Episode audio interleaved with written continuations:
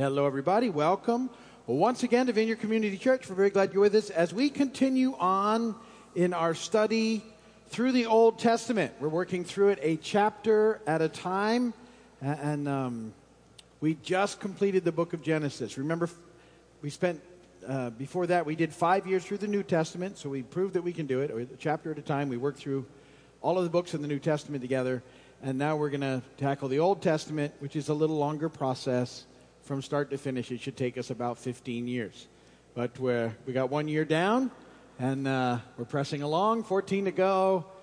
Six or seven from the time that we started, and they kind of looked at me funny then, and we're just plugging along. So. Um, it's all good. And then the plan is when we finish this up in 14 years, we'll start over again. Go another 20, and then uh, should be somebody else teaching at that point. That's my thought, anyway. So, um, we just finished Genesis. Now we're moving into the book of Exodus. It's the next book in the first five books of the Bible. And uh, the first five books of the Bible they're, they're called the Pentateuch or the Law or the books of Moses. Moses wrote them all. Um, we're now sort of catching up into Moses' lifetime. Most of Genesis was written. written uh, Genesis was written, you know, Moses wrote it, but he was recounting the story to the people of Israel of how things all came to be. And, um, he was the one that God used to record these first five books of the Bible. Uh, Exodus was written between 1440 and 1400 BC. So 1400 and ch- chunks of change years before Christ. Um, the word Exodus actually means departure, and um, the, the Exodus of the Israelites from Egypt marks uh, the end of a period of oppression for Abraham's descendants that we read about back in Genesis 15 and it's the beginning of a fulfillment promise, uh, a covenant promise to Abraham and his descendants um, that they would um, not only live in the promised land, but would also multiply and become a great nation. So, way back in Genesis 12, that promise was made. And you remember the story now, the, um, what we learned in Genesis, all of the events that happened from Genesis 12 on, and all, and, and you know, with, uh, you know, Abraham and Isaac and Jacob, and then Joseph, and he was in Egypt, and the famine came, and he was the number two guy in Egypt, and you remember all those stories. And he brought Israel, um, you know, that was his dad's name, Jacob, also called Israel, brought the family to keep them safe. They came into Egypt. They were about 70 strong at that point, and now, 400 or so years later, it's a nation of close to 2 million people, the Israelites. Pretty significant multiplication taking place over that 400 year um, process. And so now it's time for them to move into the promised land as they had been promised. And um, uh, we're going to see what happens to get them there and what takes place and what happens on the journey. The first 14 chapters or so are going to describe the oppression that uh, the Jewish people under under Pharaoh uh, remember, now this Pharaoh isn't the same Pharaoh that was good to Joseph and to Israel when they came in. That was the title of the ruler of Egypt.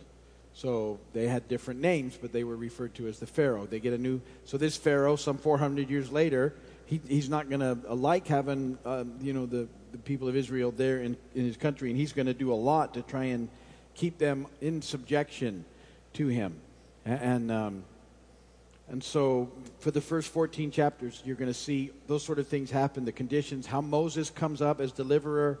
We're going to work through the plagues that are, are ushered in by God to get Pharaoh to release the people of Israel.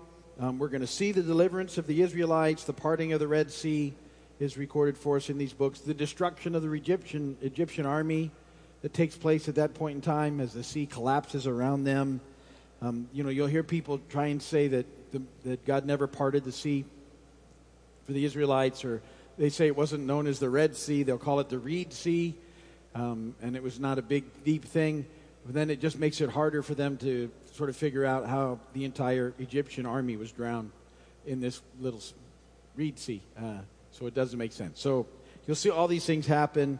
Um, we're going to see how God gives the people bread from heaven, um, water from a rock, victory uh, over people that would destroy them. Um, we're going to see that his law was written on tablets of stone um, by the presence, uh, on, you know, by his own hand, and uh, how throughout the book of Exodus, you're going to see the people of Israel grumble and complain about God. And then in the very last part of the book, um, we're going to look at the construction of the Ark of the Covenant, the plan for the tabernacle, and what it would begin to um, represent, and how they would put it together, and all sorts of rules and ideas and things we're going to get put in place. All of that happens here in the book of Exodus. The rabbis referred to the book of Exodus the book of names um, because it will open, as you'll see in a minute, with a list of names of the sons of Jacob, Israel, and who brought their families to Egypt to escape the famine. We just read about that. And how um, God will use Israel's experiences in Egypt to prepare them for the task that He gives them to accomplish on earth, um, bearing witness to the true and living God, um, writing the Holy Scriptures, and bringing the Savior into the world. That's what's in store for the people of Israel. That's what they do. And, and um, so it's a pretty um, big task that they have, and, and we'll watch that all sort of bear out in front of us. All right, let's dig into chapter 1. Only 22 verses, and we'll, we'll talk about it a little bit on the other side. I'm reading out of the New International Version. Whatever version you read along with is fine by me.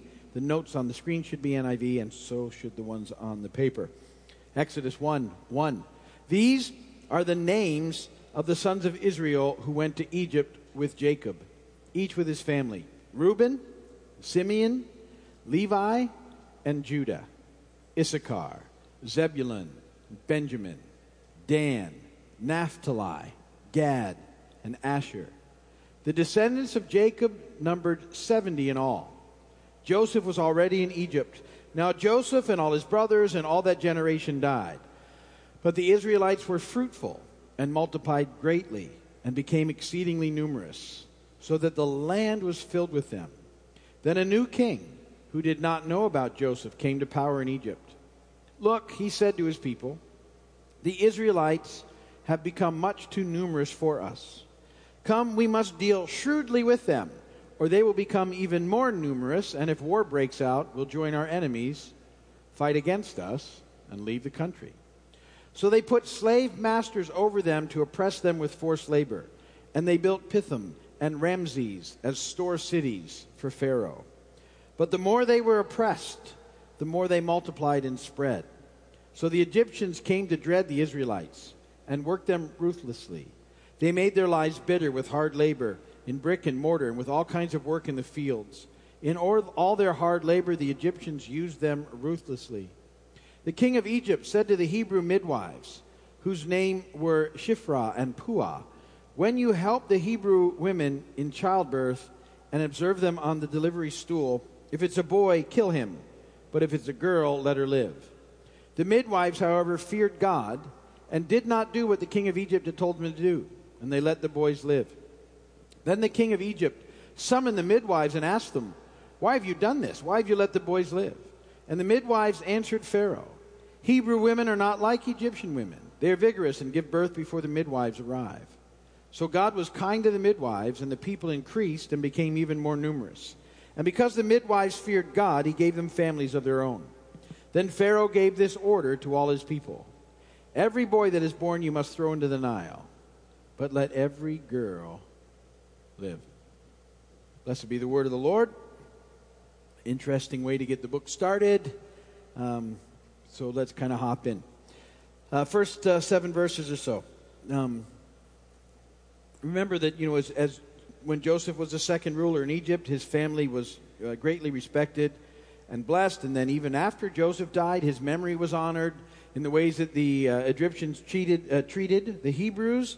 Um, and God keeps his covenant promises to Abraham, blessing his descendants and causing them to multiply greatly. Um, by the time of the Exodus, there were more than 600,000 men who were 20 and older. That's how we sort of arrive at the 2 million number. That was 600,000 men, 20 and older. So that doesn't include women and children um, of all types. So, pretty easy sort of estimation that it was about 2 million people that um, are now in the people of Israel. Um, but the, the new Pharaoh that comes in is not happy with the, the sort of rapid multiplication of the Jewish people. So he starts taking steps to try and control it somehow. He's afraid that if an army comes in to invade, the people of Israel will side with that army and they'll just sort of wipe out who's ever coming in. And then they're afraid that they'll leave. And they don't want them to leave because they provide all the labor. They're all the, all the laborers are the, the people of Israel, the slaves that they have. They do all the work, they do it all. And so they don't want these people to leave, but they don't want them to get any larger than they are in number. So they try and sort of beat them into submission and wear them down in, in order to keep them sort of population controlled. And when that doesn't work, they're going to try and get the midwives to step in and do it. We'll see what happens with that in a minute. So, so there in, in, verses 9 and 10, um, what you, just what I was talking about, um, Pharaoh um, starts taking steps to try and control things. Um, they, they, the, the, slave masters over them are specifically and purposely cruel to them. And, um, uh, and this was their lot in life. And it was increasing in measure. And we'll watch when, you'll see, you probably know the story, but when Moses steps in to start trying to get them free, they actually get treated worse um, for a period of time. And uh, lots of different sort of jobs. The slaves held different jobs from skilled labor to, you know, um, not so skilled labor, but these. Uh, these slave masters worked tirelessly to make their lives miserable and and uh, that was the way they were trying to keep you know Israel um, sort of knocked back. Now, um, there's sometimes there's some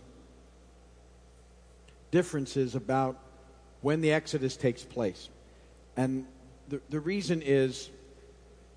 Um, so I said that he writes the book of Exodus around between 1440 and 1400 BC. There's a there's a little hitch in that those two cities that they talked about um, were actually built in, um, according to archaeologists, in 1290 BC.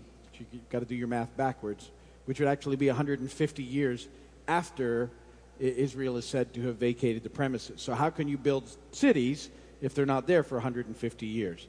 Um, and you, what we think happens is uh, a lot of times a pharaoh, in making a name for himself, would go into an already built city and would renovate it and then claim that he'd built the city. And so we think that these cities were actually built um, back before the Exodus, and then the Pharaoh that was in charge 150 years later just went in there and fixed them up a little bit and then claimed responsibility for them at that point in time. But um, so they had been there for this time, and the, and the Jewish people were responsible for building these cities. And that gets us back in the, the timeline um, that works um, with everything else that's happening in the process. So 1400 uh, BC or so is when these events are taking place, 1450 to 1400 BC.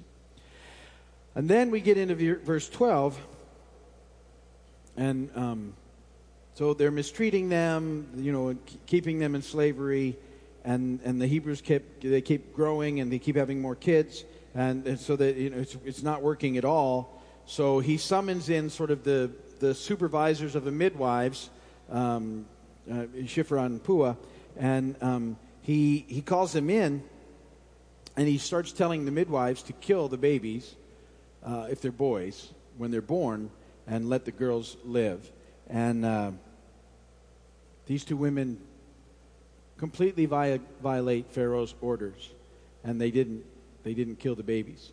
And uh, they take a stand in that situation in verses 17 through 21 and that's a pretty significant deal. So now they have the government is telling them to do one thing, and they feel like the law of God is telling them to do something else, and so they they don't do what Pharaoh has commanded, and then when he calls them on it, they lie about it. So that so see here's where it's one of these situations where you you go well should is it okay to lie because we're also told we shouldn't lie right so what's what really should happen there how is that supposed to work out? What do you need to do? And so I would say this um, they did right. What they did was right.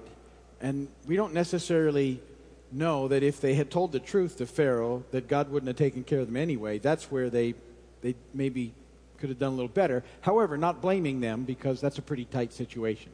And we tend to get very clingy to the things we know. And if, if we think, you know, we've done right, but we need to. So this is where you can start sort of running into some issues with uh, how you're supposed to operate in this life. I have found by and large that now, as I'm 55, uh, it's much easier to just bear with whatever the consequence is and tell the truth. because the, the repercussions of not, even those little twists, get you in trouble. You guys figured that out pretty much? That Has anybody here ever told an untruth? Don't tell me like this because you're just telling me run right then because I don't believe you. And, and when we do, it's, we can sort of justify it, right? And that's where it gets in trouble. And so, what's the, what's the line? All right, so, and then I knew that. That's my question. So, I have a verse for you out of the New Testament, and then I have this little four point checklist that, that is really handy for these situations. You should run things by. You know, we always talk here about living by doing the next right thing, right? It's my little four point checklist for how to do that. So, the verse, write this down, is 1 Peter two seventeen. Look this verse up later. It's a very, very helpful verse. It says, Show proper respect to everyone, love the brotherhood of believers, fear God, honor the king. Out of those four things, I think it's a very helpful list on, on how to do the next right thing in our lives. So, the first thing that we should ask ourselves when we're making a hard decision about anything or trying to justify something A, is it respectful? Is whatever we're about to do respectful? Does it, does it show proper respect to everyone? Does it see the potential that, that people have? Does it treat people with respect? Is it, is it the golden rule stuff that we talk about, that we're to treat other people the way we want to be treated? Um, you know, that's the process. And so, is what you're about to do, it's a great little test. Is this respectful of others? If it's not, you shouldn't do it. So, if you, so these are the so sort of the steps you go through, right? Second thing to ask yourself is it loving? Is it loving? It says there, love the brotherhood of believers. We've, we've discussed that, you know, that our love for one another is our greatest witness in the world. Um, is what we're about to do loving? If you get serious with what that means, that will stop you from doing a lot of things. Because uh, a lot of times when we're trying to stretch the truth or justify a situation, um, it's usually got a lot of self in it, which is not necessarily loving. And so we need to press through that filter and look at it. Third little thing is it godly? He says there to fear God. Is it God? And that, you know, when it says fear God, it doesn't mean we're to be terrified of God. It means we're to be respectful of God. Is what we're about to do something that would please God? That's a pretty good test right there. So you've, you've had three pretty good filters already, right? Is it respectful of other people? Is it loving? Is it, is it godly? Is it something that, you know, God would be like going like this to? And now you got to think about that, right? Is that going to get a big okay from, or not so much? Last, is it legal? Is it legal? Honor the king. Um, we talk about this all the time. You know, how we rationalize, and, and, you know, rationalize is just telling rational lies, right? That's what we do. So, is, is what you're about to do legal? Now, listen, at this point is the thing, too. Not just your opinion on the matter, is it actually legal or not? This one has gotten me over the course of time in living in the Keys in trouble time and time again because I've, and I'm on, I'm, I don't even care. I have figured as a homeowner and a, as a different thing at different times that what I want to do is my business and I shouldn't have to get permission to do certain things. And I have determined that that's not a good way to live, as that has caught me time after time after time. So now I just say, what is it? So what's the what is it I'm supposed to do? I'm going to do everything you want me to do. I'm not. I don't because I can't handle the fallout of not doing what's right. You know the. So now it's been six or eight years when I we needed more parking and I couldn't get, and so I just ripped all the trees out of the back here, one big piece of equipment. I said, hey, just take it all out. And we threw in some parking spots, and we did it on a Saturday, right? That's how you how you think you're going to get away with stuff. And, uh, and then I got a letter in the mail two weeks later certified from the county. They weren't very happy about that particular maneuver. And I was, I was really mad. And then I thought about it and I prayed about it and I called up and I said, I was absolutely wrong in doing that. How do I make it right? And ever since, I don't want to do that stuff. I just, what do you want me to do? I want to do that. Because it, it's, you sit there and get worried about that stuff, and you start going over and over again. Just tell me what it is I need to do. I want to do that. And, and uh, I live in a place now where there's quite a few rules, and uh, I just go in from the beginning. People say, How do you feel about the rules? I don't, just tell me what they are, and I'll do them. I don't want to fight them anymore. Just whatever you want. So I say all that, though, to say this because this is the test now. Just because something is legal doesn't mean that it's godly. And that one trumps everything. That's why you got to run through that one first. Is it godly? Because there's a lot of things that are legal that aren't godly. And what's going on here now, when I, when I bring that one up, it's because of that whole situation with Pharaoh. Pharaoh said that's what you're supposed to do. He made it legal, but it wasn't godly, so they said, no, we're not going to do that. Now, lying about it, that's more of a selfish thing in, in thinking that whatever. But, um, but they did the right thing, and God honored the fact that they did the right thing in sparing the lives of the children. Um, God's right and wrongs always trump man's right and wrong. So, so just kind of use that as a process and, and uh, see what happens, and then you know learn from stuff and just try and do it better. Like I said, I've, I've, uh, I've hopefully learned my stuff over time because I, I don't want to have to go back and say I'm sorry to the county anymore. I'm really sorry. They were really great to work with. All this is on tape, so. Let me say the experience was much better than I thought it was going to be. And, uh, and after we moved past the threatening letters, everything was good. And we fixed it. And now everybody's happy. Three years of being inspected, then everybody was happy. It's all good.